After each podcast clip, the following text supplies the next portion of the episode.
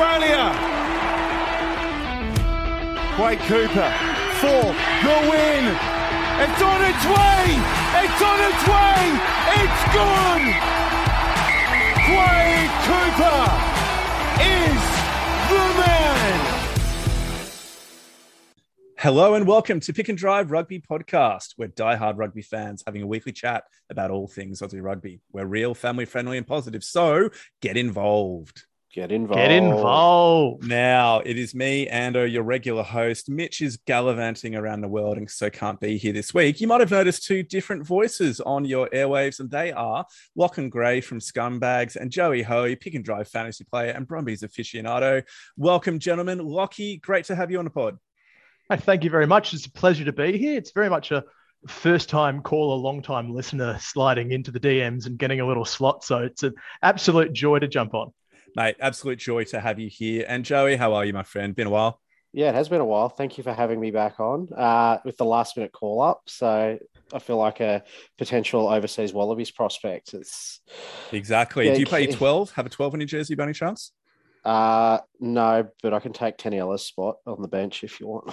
All right, good to know. Um, for those of you who are expecting the um, dulcet tones of Simon Nelson to be joining from WA, the Republic of Western Australia, he um, basically got the timings mixed up with a bunch of things. I mean, it's really hard having to count and add and subtract from threes like being over in Perth. So he found it really, really challenging and unfortunately had to pull out. So Joey has, with about nine minutes of notice, been able to jump on board and join us. So thanks for coming, Joe.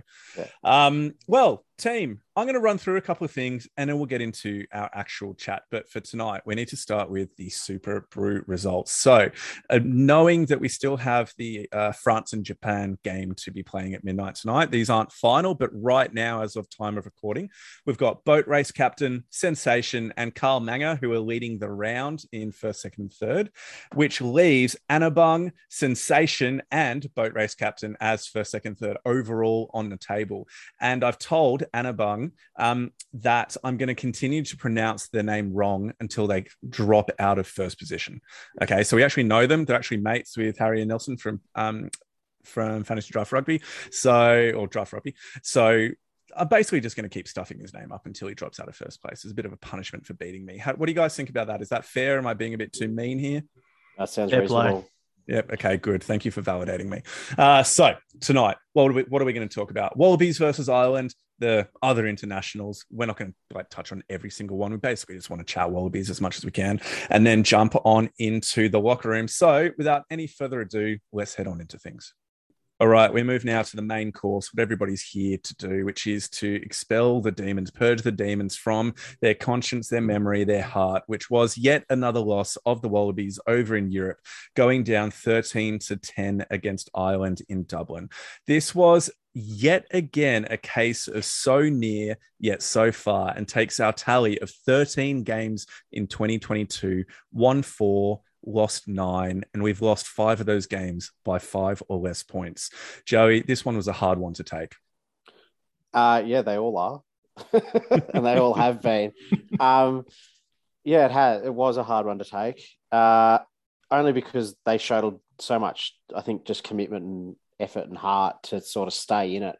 Down to thirteen men defending their line, like just try saving tackles, turn like crucial turnovers just to hang on and hang on. And you thought, oh, like at the very least, a, a draw felt like a sort of a worthy result at the very least.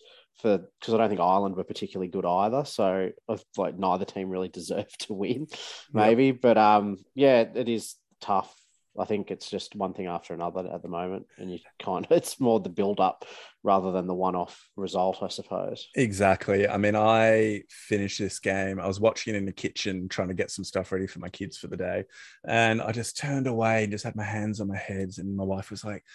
Babe, you better not let this ruin your day. And I've just said, not now, babe, not now. It's too soon. Uh, Lucky, what were your immediate reactions after the whistle was blown?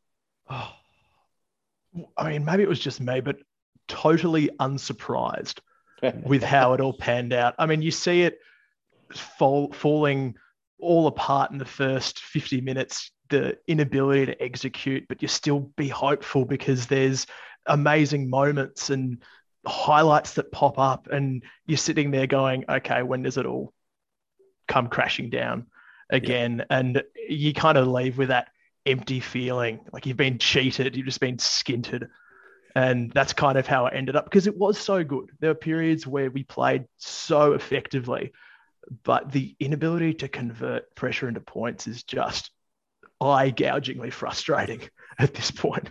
And and that's it, isn't it? Um, it's been said so many times, but it's the hope that kills you. Because as a Wallabies fan, you you kind of make your living off hoping for the best, and unfortunately, knowing that your team is probably going to be oscillating between frustratingly decent and then just completely inept. And this was one of those frustratingly decent games after the ineptitude of last week, where we went up against the world number one team at their home in Dublin, and we put in a fairly strong performance in many ways to come away with a loss by three points when the win was in our hands in the final minute or two of the game. We even got a turnover right at the end, which Buddy Bernard Foley then threw away with a rubbish, rubbish pass. It was just incredibly frustrating that we had worked so hard to make these opportunities to win the game, and yet inaccuracies just threw it away. But rather than dwell in a negative, because that is so incredibly easy to do, let's let's talk about some positive, right? Because there were there were some positives to take from this game. I, I mean, I've just mentioned the fact that we pushed Ireland hard, world number one at home. That's good. Uh, Nawaqanitawase is my pick for a player who impressed. I think mm. he probably, well, he's only had two games for the Wallabies, so it's his best game in the green and gold. And he's showing some of the early promise that we saw. He was probably our most dangerous ball runner uh, on a consistent level across the game. Lockie, who was your kind of pos player who really impressed throughout this match? Yeah, I'll, I'll have to give a quick wrap to Marky Mark as well because he was so effective at finding work. He was really herring it around corners. He was taking it in close into contact, running good angles. And we haven't seen that work rate outside of Koroibete and an Aussie winger for ages. Mm. The ability to inject himself into the line and be really effective. So huge, huge shout out to Marky Mark. He was unreal. Um, but my player of the match and probably of the tour so far has been Nick Frost. That bloke has to be a starting second rower for our World Cup campaign. He's unbelievable. His work rate around the park's fantastic, and his kick pressure, which is something that we've really lacked consistently in the Wallabies pack, is unbelievable. I don't know someone who's been so effective at pressuring around the ruck, particularly box kicks. He's he's a monster, and his ruck clearances are brutal. Yep. He had one in the 42nd minute where he ironed out Josh Van der Flier, and I was cringing. I was thinking he has a hurdling background. I think he he's got a sprinting background from his time at school. I think before he got a bit taller, and you can really see that in those little moments of explosive speed that are required, like the kind of kick clear downs, um, kick charge downs, where he just has for a big guy and a massive guy at that, he's just got really good speed off uh, off the mark, and it was really really impressive to see him back up yet again. I think he's probably the player of 2022 for the Wallabies uh, mm. in term in terms of growth. Uh, and it will be good when we get some of our players like Philip and Rodda and the like back from injury because it just means that at second row we've got a lot of depth within our locking stocks, which which is really really impressive. Uh, Joey, who was a player that stood out for you? Uh, in a similar vein to yours, I went with uh, Jordie Petaia. Uh, came on the, the field quite early on when Paisami uh, had to go off injured, and I thought he was rock solid. That's probably one of the best games he's played for the Wallabies in a long, long time. Uh, it just no mistakes. Um, and if you had a sort of said the Wallabies going to play the majority of this game with the back three of uh, Marky Mark, Tom Wright, and Jordie Petaia, and there's not going to be any stupid offloads, no weird kicks, no poor decisions, and like, and they're actually go all three are going to have really good games. You'd be like, that's not possible. Yep. So I was really impressed with him. Uh, he did well. Like he, like Mark, was probably the like one of the more destructive runners we had. He looked the most likely to break the line consistently. Finished off the try really well. Um, and both him and Marky Mark were just they you see the benefit of having those sort of athletes out on the wing with the high ball chasers. Yeah, we just we were dominating them in that facet of the game to the point where they were, they were dropping. They were either knocking the ball on or we were regathering. They were taking it clean. We were taking it cleanly and uh, retaining possession. So it was, yeah, I thought it was a really impressive performance by that, Jordie. And that's a three. really good point that you've just mentioned because it's really been since the departure of Izzy that we haven't really had a player who has been um, uh, dominant within the air. And now I'm not saying Nawaqanitawase is there yet, but what we saw in this game against Ireland was his strength and his ability to position himself well, get up high, and regather the crossfield kicks or the um, kind of up and unders that are being put out there. So that was really good, and hopefully he can build upon that and also improve moving forward. And it was great to see Petaia be able to get through a full game as well and not come off injured. So that's something positive too.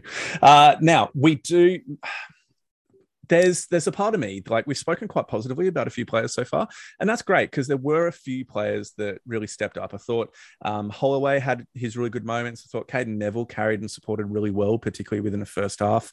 Uh, Michael Hooper had a few moments of destructive brilliance. Len Ikitau absolutely destroyed Bundee Aki in one tackle, just just flattened him, hit him from the side, and just owned him. And it was brilliant to see him do that. But I also think we do need to acknowledge that we lost, and the loss wasn't really due to Irish brilliance. And the loss was definitely not due to refereeing interpretation. The loss was definitely on the shoulders of poor uh, performances from some players and from the team is, in general. And one of the players that's copped a lot of flack, and justifiably so, is Folau Fainga'a, particularly because of the yellow card, but also just because of some of his inaccuracies within his play and how that yellow card is a marker or an indication of ongoing discipline challenges that he has. Uh, Lockie, am I being a bit too harsh here in singling out Fainga'a as a player who should be copying a bit of criticism for his performance? Well, yes and no, because Fainga'a's yellow card was probably symptomatic of the Wallabies more broadly. We were really ill disciplined, particularly in rucks that we didn't need to be. Rucks where there was no pressure. We see, and i am sure we'll get into it a bit later on, the amount of neck rolls that we were pinged mm. for. I counted at least four. There were probably more. And I think because of his somewhat reputation as a ill-disciplined player, and there's been a lot of heat on him because of his line-out throwing as well. I think we're probably maybe being a little harsh on him particularly, but I mean, it wasn't he wasn't showering himself in glory, which is mm. tough to say because our hooking depth with Porecki out now injured yep. is going to be under the spotlight.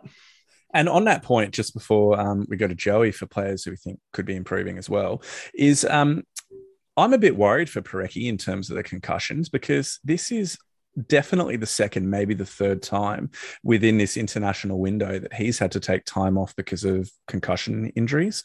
And I just hope that he's being kind of wrapped in cotton wool and looked after, and all the all the right processes are being uh, followed with him because he's an excellent player. But uh, more than that, he's a person. He's uh, he's a dad with a young family, and just want to make sure that I mean nothing happens with him in that regard. But uh, Lockie, I just realised I didn't actually jump to you for who you thought uh, maybe didn't perform to the level that they would be expecting. So I mentioned Fainga'a. Who is your call for this? Oh, b- before I get super negative, just I wanted to quickly go back to Hooper because I think we set such a high bar for Hoops. And coming back, he comes in 15 tackles without a miss, three turnovers at the breakdown, and he was a counter rucking menace. So mm. I think that seems like a normal game uh, for us to look at, but Hooper was immense. Uh, that needs to be pointed out, especially in the second half when he really lifted. Um, as for who wasn't incredible, to put it nicely, I think Jake Gordon had one of his poorer games in gold. His decision making again, a couple of penalties that he gave up. It's not what we need from our backup nine. And we're getting to a stage where Jake Gordon's had a fair few chances. Tate is knocking at the door as well. You've also got Ryan Lonergan putting pressure on. I'm not sure how much longer Gordon holds on to it. So a lot hinges on, you know, Welsh selection. Does he get another shot? Has yep. he earned another shot? So that's what I'm interested to see. Yeah, that's a really interesting one. We might come back to that when we talk about the team that we think might be taking the field against Wales for next week. But Joey, who is somebody you think will look back on that match and be a bit disappointed? Um, so it's actually a bit of a tough one because I think uh, Fainga'a and Gordon are probably the two high profile ones. They made the big sort of mistakes. I don't really want to like Porecki obviously was pretty soft neck roll that cost That us that first try, joke. and that was frustrating. Such a joke. And I think as a Wallabies fan, you sit there and you go, "Hang on, we've just copped a whole career of David Pocock having his head tried to be removed from his shoulders at every breakdown, and that gets pulled up. And you're like, why?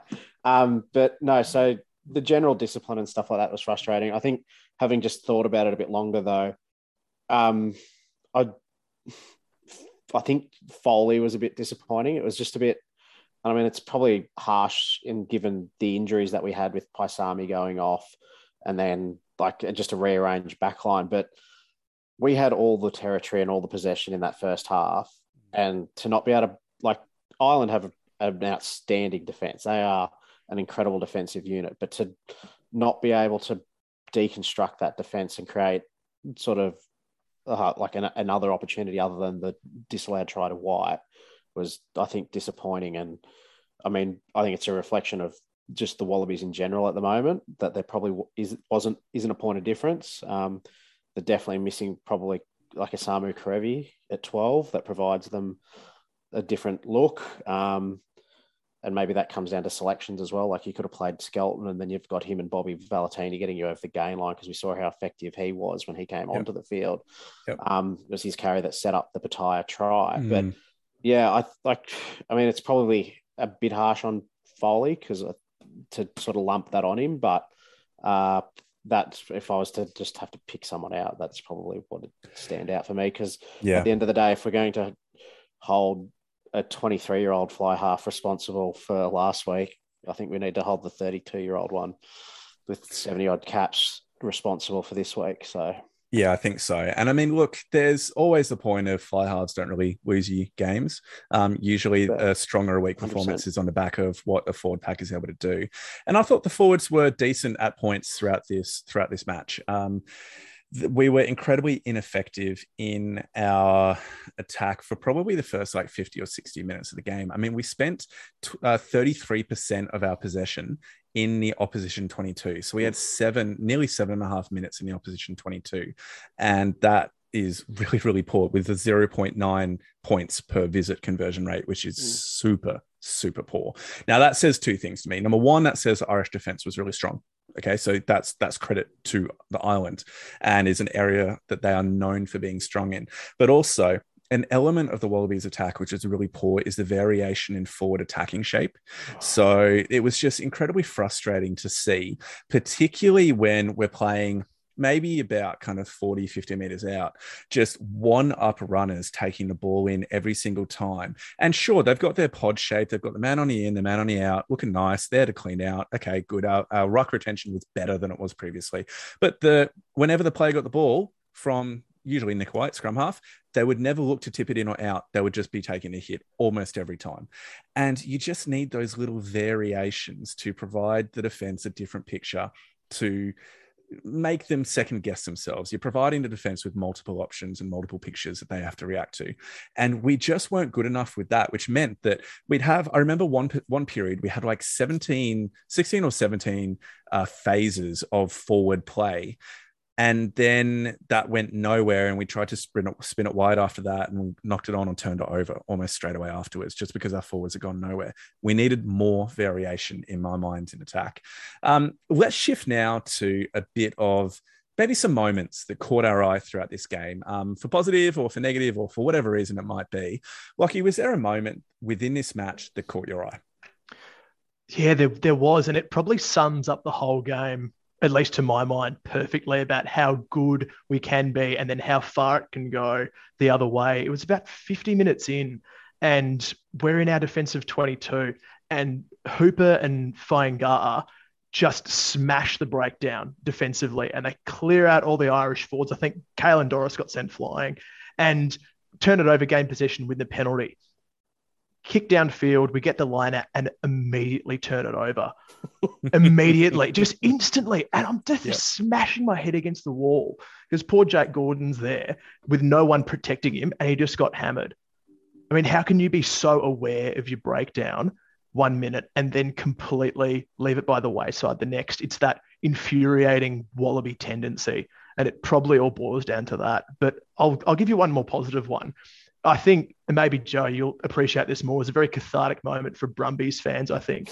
maybe 42 minutes in, and Cadeyrn Neville just creams Mack Hansen running an inside line absolutely rattled him, and that was a nice little yes moment for all the for all the for all the smack Hansen talkers. So we'll see how they go. But um, yeah, that 50th minute was just infuriating.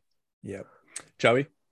Uh, having just sort of criticised Foley, his defence, the scramble that him and Whitey put in mm. to take Hansen mm. out to stop what would have been Ireland's, I think, first or second try. Um, and that probably meant that we were actually in the game. So that was probably a highlight for me. That sort of 10 minute period where I think we were 13 on the field mm. because of the, the craziness even, of uncontested scrums. scrums. Yeah. Yeah.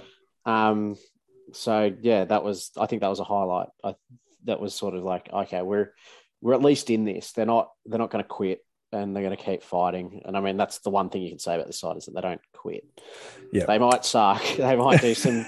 they might do some crazy, crazy things that are infuriating, but they don't quit it on it. Um, they they go right to the end. So, and that's one of the things that's almost the most frustrating. Is like. It's almost easy to get angry and to hate a side that is just incompetent, inept, and not trying. But they're definitely trying. I'm not sure if they're inept, but just they have these moments of just pure like, what are you doing? Why did you make that choice? Or how could you possibly throw that pass at this time of the game? This makes it so frustrating to watch. Uh, but for me, the moment that caught my eye, I, I kind of mentioned it before, was just that neck roll call on Dave Porecki that took away White's initial try. And it was just one of those one of those calls that Ben O'Keeffe um, he's he's kind of make a made a hallmark for where where you can argue the technicality or the legality of it and say, yeah, technically, I can see why you've made that call. The same with uh, Jake Gordon joining that mall at the end. Like, technically, technically, yeah, okay, you're probably right. But one of the things that I really liked about about Wayne uh, Nigel Owens and also Wayne Barnes to an extent as well is the way in which they would at times be able to overlook some of the technicalities in favor of the flow of the game and the style of the game. I thought Dave Porecki released his supposed neck roll early enough that it made it took away any opportunity for it to be dangerous and it simply should have just been a rugby incident play on. Nobody got hurt. No big deal. Should this really be something that scrubs out an international try? I don't think so. Um, then again, if I was Irish, I'd probably be blowing up and say, "Yeah, the right call, ref. Well done." Um, so swings and roundabouts, but uh, it's just incredibly frustrating. Um, I think um, with that though too, that's TMO interjection. I don't like Ben O'Keeffe didn't pick that up live. Mm. That's not him going, oh, I saw something. Can we go back and have a look at it? That's the TMO going, this has happened. We need to stop and look at it. And that was the same thing. He got talked into a few decisions, I think, yep. where he his initial thing was, no, no, I, I think that's fine. Let's play on. The um, Bobby Valetini head crash was, was the, yep. the yes. most blatant one. It was like, no, I don't think there's anything in that. I can't even tell if there's contact. And the TMO was adamant that there was. And so he's like, okay, well, I guess it has to be a penalty. But um, so I think that's just more of a the system of how the officials work as a team. Um, so I don't know, yeah, like, yeah, technically it's right. It's just one of those things where I don't. Yeah, it's one of those frustrating things I think with rugby at the moment, where the TMO seems to have a lot of control and say in the game, and they're not on the field. They're mm. not in the flow of the game, and it's sort of like you kind of just wish it was like, just let the referee ref it, and we can deal with this other stuff. Yep. Like that's pretty minor. Like the minor stuff, if they miss it, they miss it. You just move on, and we can sort of sort it out later. But anyway, yeah. And, and another good example of that comes down to um Fainga'a's neck roll. So I saw that live. Um, I, I, saw that happen and went, oh no, I hope that I hope they don't go back for that. But in the exact same exact same one, was it Hooper that got absolutely blasted and yeah, hit yeah. hit high in that exact same ruck? Mm. And I'm just like, yeah how how are we looking at this Fainga'a neck roll? Okay, justifiably it was a neck roll and there had been a team warning. Okay, I get that. But then also not looking at dangerous, potentially, potentially dangerous foul play within the exact same rock against against Hooper. So um, I mean it's just that level of inconsistency. But again, I'm getting caught up in the whinging about things where really we need to be the determiner of Yeah, it. how So- how how uh, Rassie do we want to go with this? oh mate, I we can deep dive Rassie. Yeah, that I have been justified in my rants for the last couple of weeks. Suck it. Ah. Suck it. Is two, is two weeks enough for Rassie? Um, mate, yeah, it's fine. Hopefully, it just sets us down. I don't think it needs to be more. Um, No, it's just nice to see. it's just nice to see some type of consequence because he's a freaking director of rugby. If he was like just a, I don't know, like a pundit or something like that, it's different. Totally different. But the director of rugby, anyway. Yeah. Anyway, okay, cool. I have a question for you. Um, Joey, do you still hashtag trust in Rennie? yeah, I do Why? I don't- How could you possibly still trust in Rennie? because he's a good coach. Um, I, th- yeah, I I just do one. I mean, there's the I think he's just a good coach, and I I like the style of play that he wants to play, and I can see it's the Wallabies aren't far off. They're like a like it's there. Um, it'd be nice if they could have the full strength 23 available. I think for a, for a run of time, I think you'd see them put it results together then. But yeah, I just do. I think he's a good coach. I, the coaching team he's got around him are all good coaches. Um, like I, so yeah, I do just trust in that process. I think it's more a matter of you got to get a bit of luck with these sort of things, and your cards are got to fall in a row, I suppose, to get it to get it right. Um, there are some things that are a bit frustrating, but I think he's doing the best with the cards he's currently been dealt, which he hasn't been dealt a very good hand at the moment. No, he definitely hasn't. And we'll get onto some of the injury crises in a moment as well. Uh, but Lucky, there was a fair bit of hyperbole last week after the first ever loss to Italy. And I, I can completely understand that. A lot of Rennie's selections were pretty baffling. The loss to uh, Italy was inept in many ways. And I mean that in a full kind of strength of that word. But do you think the criticism of Rennie was justified? And how, how do you think it's changed, or how has your perspective changed as a result of this improved performance, which was still a loss? It's a good point. I think it, the frustration that myself and I think a lot of Australian fans had with that Italy game wasn't around the coaching, it was just around the selection. It was about throwing in a bunch of people who hadn't necessarily played on the field together. Sure, they've been touring, maybe there's club connections, but they haven't been under pressure in a test match together. And it just, arrogance is a strong word. I think it just showed a bit of misunderstanding as to how you can properly put together a test team because every game's important. I think if we look at that Italy game, sure, we expect to win, but maybe that was taken for granted. And I think that selection side's frustrating. But I'm I'm still very much on the in Rennie we trust bandwagon because do we have a choice? I mean, we're see- Nope. we're see- we're seeing enough good, I think, come out of the team. I mean, games like the French game, the Bledisloe in Melbourne, uh, Adelaide with the box, Perth against the English, and that's just this year. We're playing such good footy in patches, and you can't tell me that if we've got Cooper, Koroibete, Kerevi, um, Rodda, Arnold, all these players running around at full tilt, that we're not seeing better results. Yep. So, I mean, uh, uh, Joey mentioned it. We've been dealt a pretty rubbish hand with injuries, which we'll get to in a bit, I'm sure. But yeah, we don't have a choice. I mean, who jumps in at this late notice and what good does it do, really? If you look at all those players and you think, uh, how, how many points would those players combined be worth in a match? And you would think at a minimum five points per match. If you were to have Kerevi, Cooper, and Koroibete and uh, Rodda, uh, for example, available the entire time. I know Koroibete was available for a big chunk of the season, but not the spring tour. And so you look at that and you go, well, five of our games we lost by less than five points or five points or less. So therefore, that then turns our ratio of 13 games played to nine wins and then four losses. And th- imagine the narrative and the conversations that would be coming around now. And so the challenge that I think we face is that um I mean, we all know Australian rugby has been in decline for the last decade or so, to be generous. And within that, our pool of top tier quality players has lessened. And so I just feel like our capacity to be able to absorb injuries has diminished. And so we're just really, really struggling as a result of this massive, massive injury um, injury crisis that we're finding ourselves in. So coming out from this game, We've had Rob Valetini no longer available, ankle injury, maybe syndesmosis injury. Uh, Andrew Kellaway, toe. Taniela Tupou, uh, Achilles, which is horrific. He's gone for what is it, nearly 12 months is usually kind of the turnaround for that injury. So maybe. Was, was it a rupture or just a tear? Uh, details not out yet. Yeah, right, details okay. not out yet. Um, Dave Porecki, concussion, so he'll be out for this next game. Um, Hunter Paisami, medial ligament knee. Uh, Foley and Skelton are both unavailable due to club commitments for the Wales game. So we've just lost seven players. Two of them we knew about in advance, but we now have seven players from our 23 who are no longer available for the Wales game. So we're going to have a bit of a challenge here, my friends.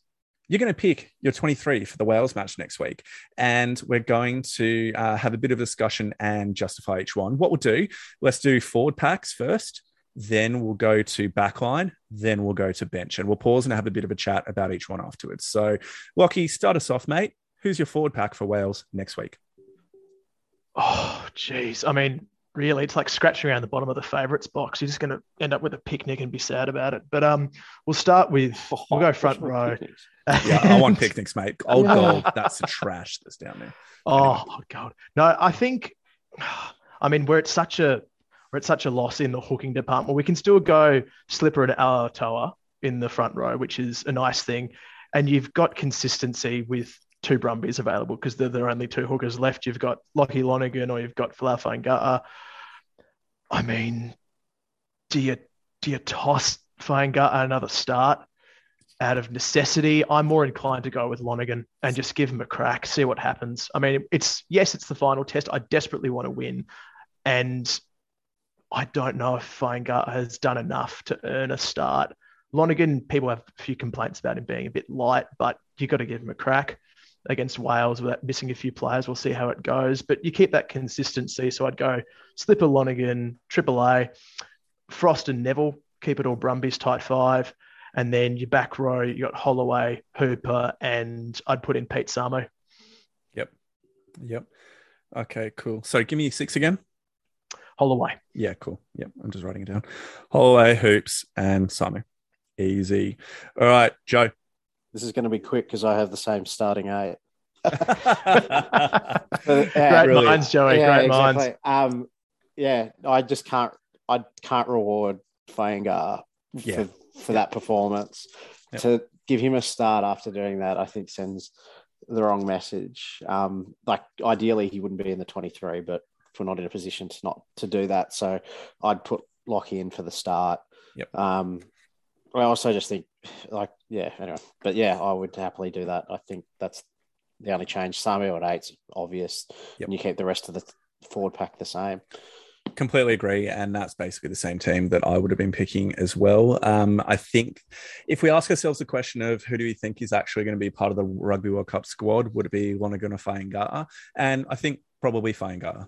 but with the narrative and all the challenges we've been having with discipline we need to have consequences for ill discipline and i cannot um, support. I mean, as much as my support matters, I cannot support the idea that Fainga'a is uh, going to be getting another run on start after giving away that brain dead penalty um, and getting the card from it. So that's, uh, I think that's a pretty good shout on your end, gentlemen. Okay, so Joey, we'll start with you this time for your back line. Who are you going for your back line?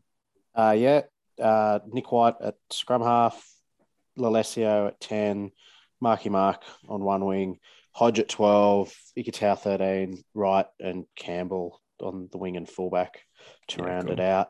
Um, Hodge is just the safer option at 12, I think. It gives you experience, gives you size, gives you a kicking game um, in that role. Uh, yeah, I think, and he gives you the like a long con- like T conversion option as well. Um, for that, uh, the others are sort of self-explanatory, I suppose. I don't. Yep, yep. I think that's all pretty good shout. Yeah. Um, Lockie, what are you thinking? I think that backline is much safer than mine. I've sort of gone down the I've gone down the junior Wallabies nostalgia track here. So I've got McDermott starting at nine, uh, Donaldson at 10, with Lolesio at 12, which would be putting Ah. together that 2018 Junior Wallabies. Um, then you've got Marky Mark and Tom Wright on the wings, uh, Big Len Ikitau at 13, and Hodge at fullback. Yeah, cool. I can see the logic in that. Um, Yeah. Yeah, I can see the logic in that. I don't personally. I don't think that's the route that um, Reading. will Oh, it won't probably happen. There's no Uh, chance it'll happen. Yeah. No. but I love it. I'd love to see Donaldson and Lolesio. I'd love to see Donaldson get a start at 10. Um, but I don't think he should, but it still would be fun to see anyway. Okay, cool. Let's go to your bench then. Lockie, bench. Uh, well, bench is Fainga'a, uh, Robertson, and Gibbon. Yep. Um, although I'm not sure if Gibbon plays tight head. Robertson. I'm not sure about the Robertson Robertson. or- Robertson, can. Yeah, Yeah. I wasn't sure if Talakai would have to come in, but I'd prefer keep it Gibbon and Robertson. Um, then you've got Swain at McReight, um, White coming in for a bit of nous off the edge, and then Petaia and Campbell. Yep. Okay, cool. And Joey? Uh, yeah, same front row replacements. Uh, I was sort of tossing up. Do you go Swain and McReight, or do you go Swain and Hanigan as a comp- combination, or Hanigan and McReight? Uh, Mm. I've gone with Swain and Hanigan for size, assuming that Hoops will go because with Hanigan providing the back row cover, Mm, yep. with Hoops expected to go 80, and if he was to get injured, Samu covers and you just Move I don't know, Holloway. Holloway, yeah, Yep. something like that. Yep. Um, McDermott on the bench. I can't have Gordon. I'd like you, you can't reward performances again. A bit like Fainga'a. If you, yeah, you can't just. Someone Yeah. puts in a performance like that, you kind of got to go, mate. You've got to have a week off. Um, Donaldson and then Petaia was Okay. the rounding out the back, the uh, backs. It's good to see that the uh, pack, at the very least, is consistent, and that that's really important. And then we're we're basically all in the realistic agreement that it's going to be Lolesio who steps in at ten, um, and I think we'll probably see White get another run. I think because this is a must-win game. If there, if we want to salvage any level of credibility on this tour, we have to beat an understrength Wales team, and so you have to have as much as possible. You simply your best players starting. Um, and White is far and away our best number nine. Anybody who claims otherwise is just drinking the Kool Aid. So they are very, very wrong. Um, okay, guys, this is, I don't know if this has been a good thing or not. I don't know if this has been a good chat because have we spoken too positively about yet another loss? I mean, have we delved too deep into the frustrations or not enough? Because it realistically, this is another game that we have lost on tour. We have only won our initial game against Scotland and then lost to France, Italy, and now Ireland. What happens if we don't win against Wales this coming week? Like Joe, is does does Rugby Australia just like burn down its building, shut up shop, and just give up on the Rugby World Cup? No, like No? I don't think it. no, it's like I think for starters, You're too far it's- too serious and, and straight Yeah. into this, mate. no, no, no, no. It's like one that'd be expensive, and I think the, the NRL and the, all the other people at Moore Park would be pretty upset uh, if you started burning down that area. They spent a lot of money on it. Don't don't burn down the new stadium. Um, it was, yeah. I know. like. I hope they win. God, Wales are you know uh, in a worse state than we are. So, um, you'd hope we do get the win. Um, but if we don't, I don't really know what like. Does it make any difference? It's a bad year. It's not going. One win's not going to change that. It's like we could have beaten like yeah, I just don't think it's a big like. It, I don't think it makes much difference. We've as we've spoken about, the injury toll is ridiculous. It's a big asterisk. Like they should have won, arguably, the, at least one of these two games against Mhm. France and Ireland. Mhm. Um, they didn't deserve to win against Italy, um, but they should have won one of those. I think there was enough. Probably the well, both of them actually. They got there's like they got the luck of the with the run of it, and I think that's where it's frustrating is that sort of thing. But is that it? They should win those games. You'd think they'd at least you'd hope they get one of them across the line. Yep. Uh, and they both, I think, like you know, you got France first, you know, first game out of the gates with no prep, and then you get Ireland, Sexton goes down in the warm up. You know, you can't ask for much more. So you're kind of hoping that you like they should be good enough to get a win to at least win one of those. So that's where it is disappointing. But given that that's not happened, it's sort of like does if they win next week against Wales, I don't think it changes my view on it. it will make my Sunday better. Like I'll, I won't be upset, but it's not going to change my view on next year or anything like that. It, yep. I think at the yep. moment it's sort of like the World Cup's its own thing. These tournaments, I think, are their own tournament. Like they're, they're their, their own, little iterations. Yeah, exactly. like you're like, not going to have this level of yeah. uh, scrum half rotation at the Rugby World Cup next. But year. also, you get more time with them. Like, mm. like you look at what England did in 2019. You know, they don't get them for long enough to actually bet anything like uh, down as much. So you'd hope going into next year before the World Cup, when Super Rugby finishes, Rennie has them. Will have them pretty well full time right through to the end of that tournament, whenever that they finish. And you'd hope that everyone will be fit. Hopefully, Quade's back and playing well. Samu's going to be there. Fingers crossed, Taniela's not a rupture and it's only a tear and he gets back. But they, and they go in with a, as full of strength 23. And I think there's there is still that hope, and well, not even hope. Like they're a really good chance because they're in they're on the weak side of the World Cup draw. Yep. They don't play. There's they won't see an Ireland of France, New Zealand, or a South Africa until the semi final. Um, so all they've basically got to do is be able to beat, um, and it's probably easier said than done, but they've got to beat Wales, Fiji, and Georgia. They'll go through top, and then they'll play either England or Argentina. You'd think in a quarter final and they're capable of beating both those teams. And then you're in a World Cup semi final, and then we've and we've and then anything and, can happen from there. Well, I mean, we've beaten South Africa three of the last four times we've played them. We can beat New Zealand on our day. We can beat France on our day. We can beat Ireland on our day. We've just seen that that we're good enough to do that. Um, yep. So I like to me tomorrow next week will just be. It doesn't say anything about next year. It's just whether or not we enjoy our breakfast well on, a, on Sunday morning or not.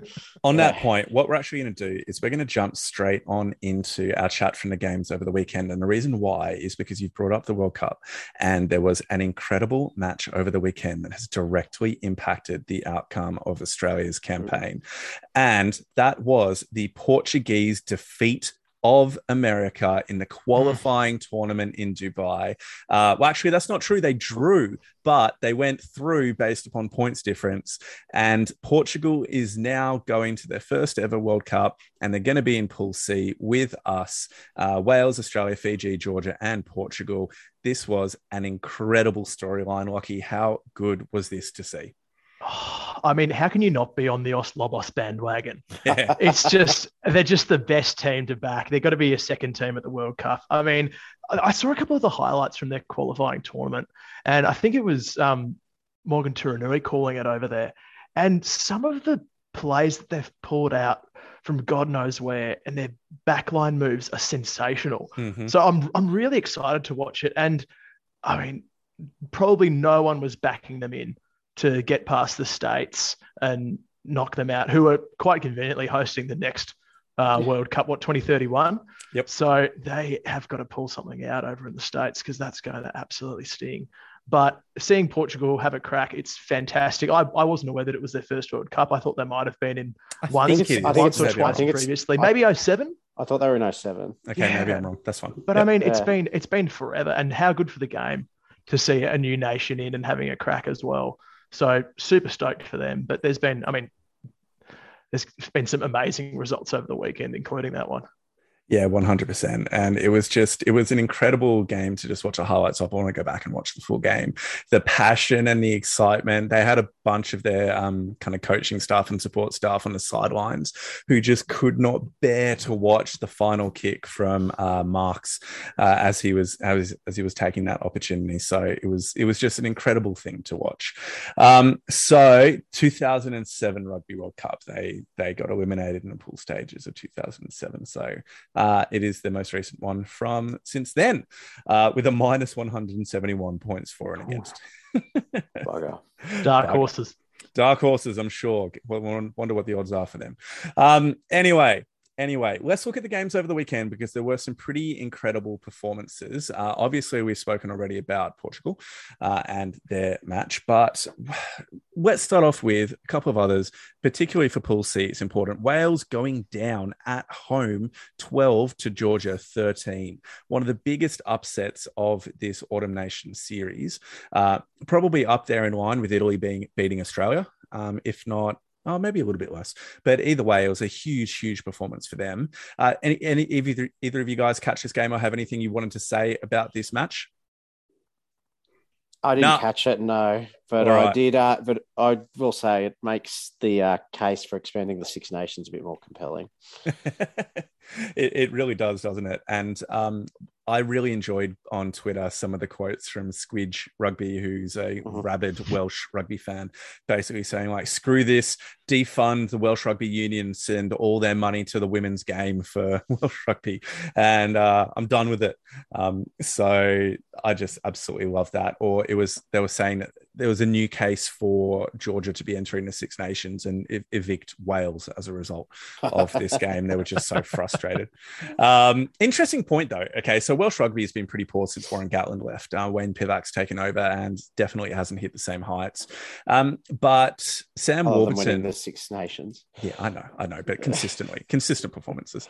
Um, and so, one of the things that Sam Warburton said in his kind of post match punditry was pointing to similar kind of governance issues within Welsh rugby and saying that, look, the performances of the teams on the park, you can't really blame the players and blame a particular kick or blame a missed tackle for the reason why they lost the game. You've got to go deeper into some of the fundamental issues. And I think it's just an interesting point to consider in, in conversation with Australian rugby and some of the questions that have been getting asked around um, the role of Rugby Australia, the role of the Super Rugby teams, and their alignment with the state bodies. Anyway, I thought just thought that was interesting.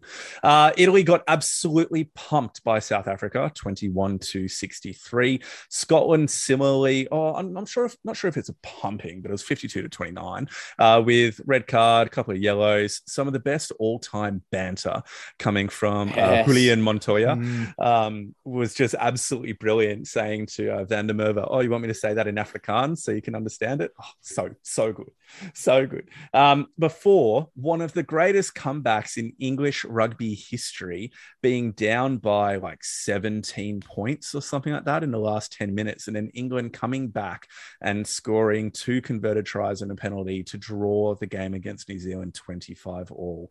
This was just an absolute bananas, absolutely ridiculous game. You guys have anything you want to add onto this match?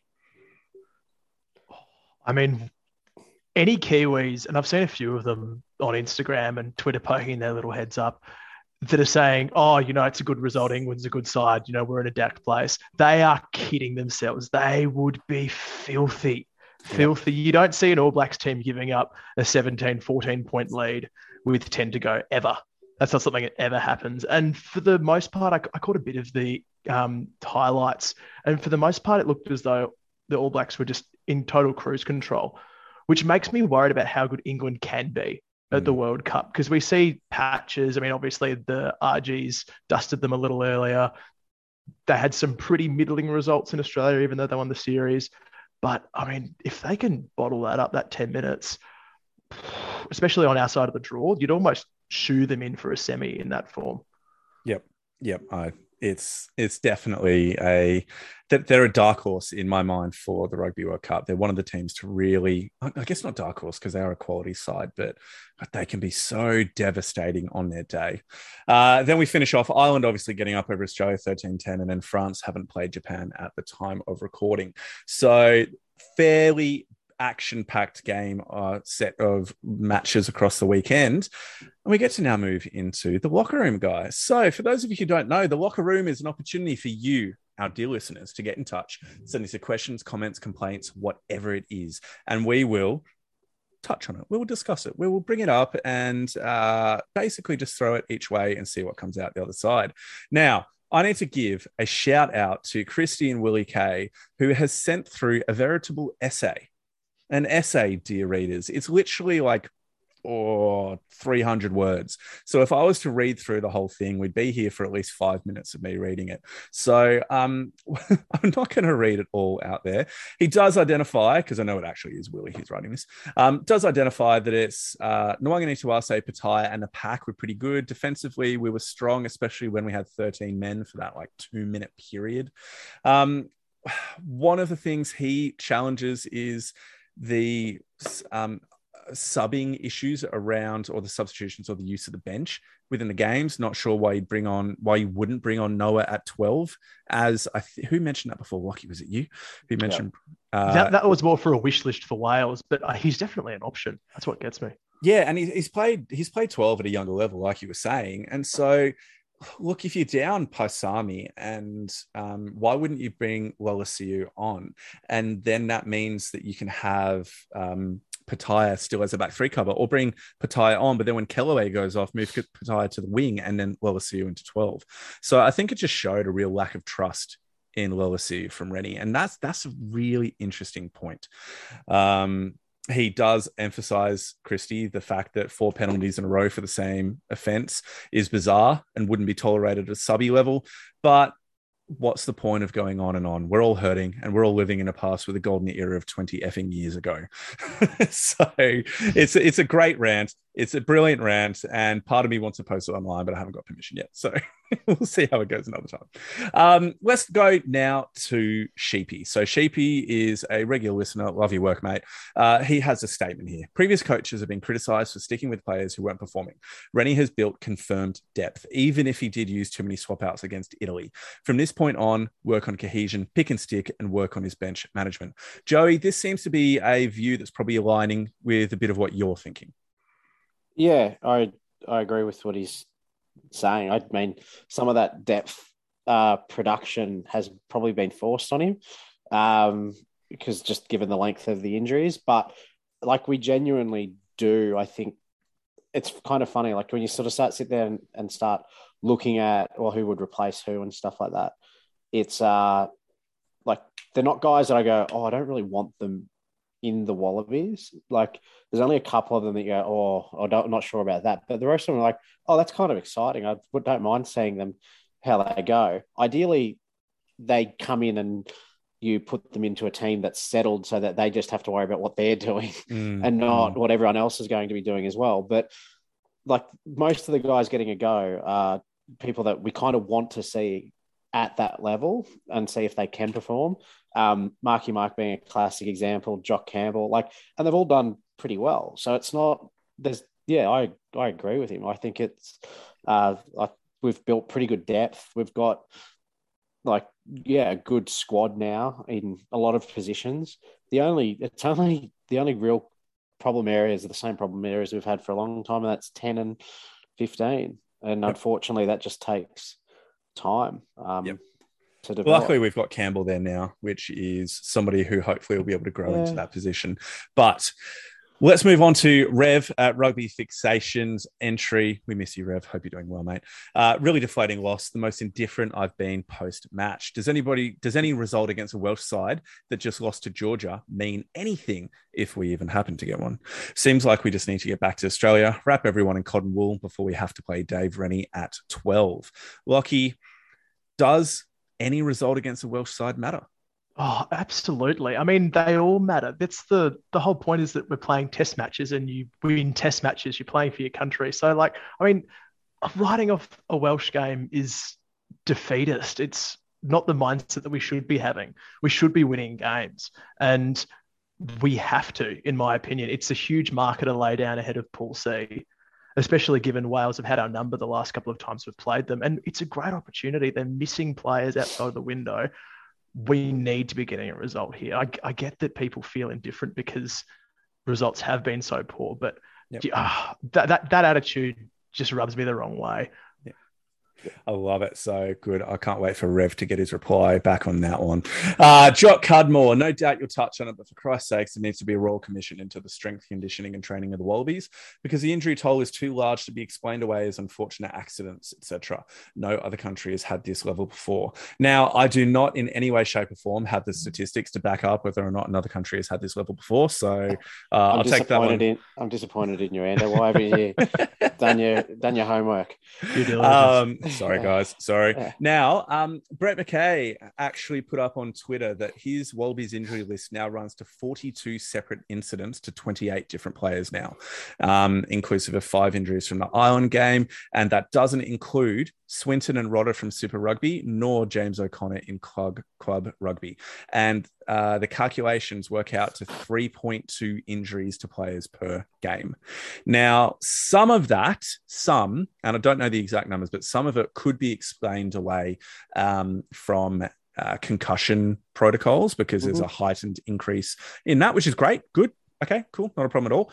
Um, but I mean, when we have of the five players that are out from this game, four of them are non-concussion related. It's just getting to the point of ridicule. And so I know that there was commentary or talk over Rugby Australia doing a bit of a review of the strength and conditioning program, but I think that that needs to be made loud and it needs to uh, maybe not the full report, but like an executive summary of what the findings are made public. So the, the Wallabies fans understand what is going on here because it this level of injury is just crippling Australian rugby right now in the capacity the Wallabies to perform. Um, one comment from Joshua Ahern coming in. He asks, "Fitness? Are we fit enough?" The quote on our second half fadeaways. Uh, the quote on our second half fadeaways is a clear indication of lack of fitness. Also, the discipline issue is another indicator of fitness. We become sloppy when we're overtired, getting frustrated, or taking the easy option. So, completely uh, agree that the discipline can be an indicator of a lack of fitness. Uh, Lockie, do you think that the issue for the team overall is fitness? Oh, I think it comes down to a couple of things, and strength and conditioning is certainly one of them. I think when we to to reel it back a little bit, back in the end of September, so two months now, Wallaby started advertising again for a head of athletic performance. And it's sort of, there's been a few whispers about the standard uh, which has been setting, which has been set, sorry, at Rugby Australia with regards to the strength and the conditioning and whether up to it. And if you look at our skill execution under pressure and the errors that we make, how can it not be related to our conditioning and our ability to perform under pressure? So I think that's a that's a massive part of it. What I mean, what do you make, Joey? Uh, yeah, it's an interesting one. Um, it is and it isn't. Like, I mean, we also give away dumb penalties in the first 10 minutes. I think we gave away four penalties in the first 10 minutes today. So, I mean, that's not fitness. They just walked onto the field. So, that's a attention, that might be an over eagerness and attention to detail thing. I don't know. Like, but I feel like we've been talking about the fitness of Australian rugby's players since Michael Cheika was coach. He was would bemoan the fitness of the Wallabies that and the state that they'd get in when he they'd turn back from um, when he get them from Super Rugby. So yep, um, yeah, it is an issue. Um, you do, and I think Rennie said that the first time he came in, he said we're not fit enough. Um, this needs to get better from a Super Rugby level. Um, so I think that's where it starts. They have them for the majority of the time. So I don't know how you go about fixing it. That's a structural alignment thing with programs. Um, that's the, the like people yeah. who had a lot of money to solve these problems and get this stuff right, and the, uh, but yeah, so I, I think that's yeah, I think there's there's got to be some alignment on programs and how and standards that need to be met. Um, and yeah, I think that's the solution to it. But it seems to have been going on for it's a lot longer than just this year. It's and feels like that's 10, in 10 years worth of this sort of stuff. Yeah, that ties in super well to what um, Christy Doran was writing for the Roar in his interview with David Nucifora, who has basically done a lot of the centralization elements of Irish rugby over the last decade, which has led to their really, really impressive uh, upturn over over that decade. And he uh, points to elements of what they've done over there as things that he was trying to bring through in Australian rugby prior to him going over to Ireland. And I just wonder how much our strength and conditioning and overall fitness would improve with um, with more communication and alignment and oversight from our national body um, or from somebody in a more centralized manner. So it's not just Super Rugby teams doing their own individual things, but you're having best practice, like industry level best practice spread down across all five Australian provinces, regardless of whoever it is that can afford that particular consultant coming in, that it's something provided by the central body. Anyway, Anyway, um, moving on because we are nearly at the end. Uh, we also have Mitch who's jumped in, our regular co-host who cannot be here. Um, even if we win against Wales ne- next week, how do we review the decision-making and tactical decisions from 2022? This week, we again went to the corner with a game on the line, turned the ball over. Our accuracy and decision-making in these tight games hasn't been good enough. Um, I agree at times that has been a problem. I think this week I'm very happy with the decision to go for the corner and try to play for the win. I would have been pretty frustrated to go go for a penalty when it was a like a tough penalty kick from where it was taken you go for the corner and you try for the maul from there. Um, we'd re- we just lost the previous scrum, I think, as well. So I wouldn't have been keen to see the scrum option taken and taking a tap. We don't do that very often, so we're not very good at it. Um, so I, would be much. I, I think the right decision was made to go for the line out. You can definitely question the accuracy of the play after that um, that that's that's fine. But I think the decision itself was was correct. So let's jump on to TC, who's got in touch and said this year's been an absolute disaster from soup to nuts. Have missed pretty much every metric, and Wallabies on track for the worst season since 1958. My question is, how do we come back from there? I mean, I'll start this. You kind of don't because we got one game left, and I don't think we can very much come back from there. Um, but Lockie, just a really quick comment here. What are you hoping the Wallabies are improving on moving forward? Oh, I'm still hung up on soup to nuts. That's a fantastic term. and introduce it's that into my daily routine. Um, oh, all I want to see is improved discipline. And I know it's been harped on all year and even longer, sort of back into the the, the Cheika days. But I mean, we're averaging what 13, 14 penalties a game, countless red cards and yellows. And it can't be that difficult. It can't be that difficult to fix this, whether it's culturally what's being taught, whether it's getting a ref regularly down at training and pulling people up on this. It has to improve. So, I mean, some steps in the Welsh game would be all that I'm asking for. And it is doable. I mean, it's not hard to get a half step back offside. It's not hard to not neck roll people. These are things that we coach in under 14s and 15s. Like, it, this should be executed properly at a test level. Yep, 100%. All right, ladies and gentlemen, I think we're going to finish there. Uh, one interesting thing I think I might finish off with with a bit of positivity. Okay, so Brumbies fan replied to a post of ours on Twitter saying, "If I could add some positivity, our aggregate score when playing the top ranked two nations, Ireland minus three, second best of the top nations, New Zealand first, uh, and against France we they were plus two. So basically, we're really really close to those top teams." Results didn't go our way. A few decisions didn't go away, um, both in terms of player decisions and refereeing calls, but mostly player decisions. And imagine if we didn't have the hefty injury results that we have, things could be a lot different. So I think if we just end on that um, green and gold kind of blinkers of imagine what things could be. That is the best way, and and really the way that a rugby fan in Australia should live their lives, just in blind hope. Now, on that note, it has been fun. Joey, thank you. Lockie, thank you. Lockie, if people are wanting to follow you or find out a bit more about about what you're doing, where would they find you? Uh, they can jump onto Instagram. We're at underscore scrumbags underscore. So go check it out. Uh, we do a lot with uh, Pick and Drive and a few other rugby accounts around, just having a bit of fun, bit of commentary and a bit of chat. It's nothing too serious. So pop over if that's your thing. And it's been an absolute pleasure jumping on. So thanks for having me, guys. Mate, thank you for coming on board. And Joey, again, thank you for the late call up. Oh, thank you for having me. Do you want anybody finding you? No, it's okay. no, it's okay. I thought I'd check before I just I'll, throw you. I'll find them. He's going dark. Yeah, he's going dark. Uh, he, he says he lives in Canberra. I reckon he's a spook, mate. I reckon he's a spook. Um, is your real name even, Joe? Who knows? So, again, ladies and gentlemen, thank you. Have a wonderful week, and we'll catch you later. Bye.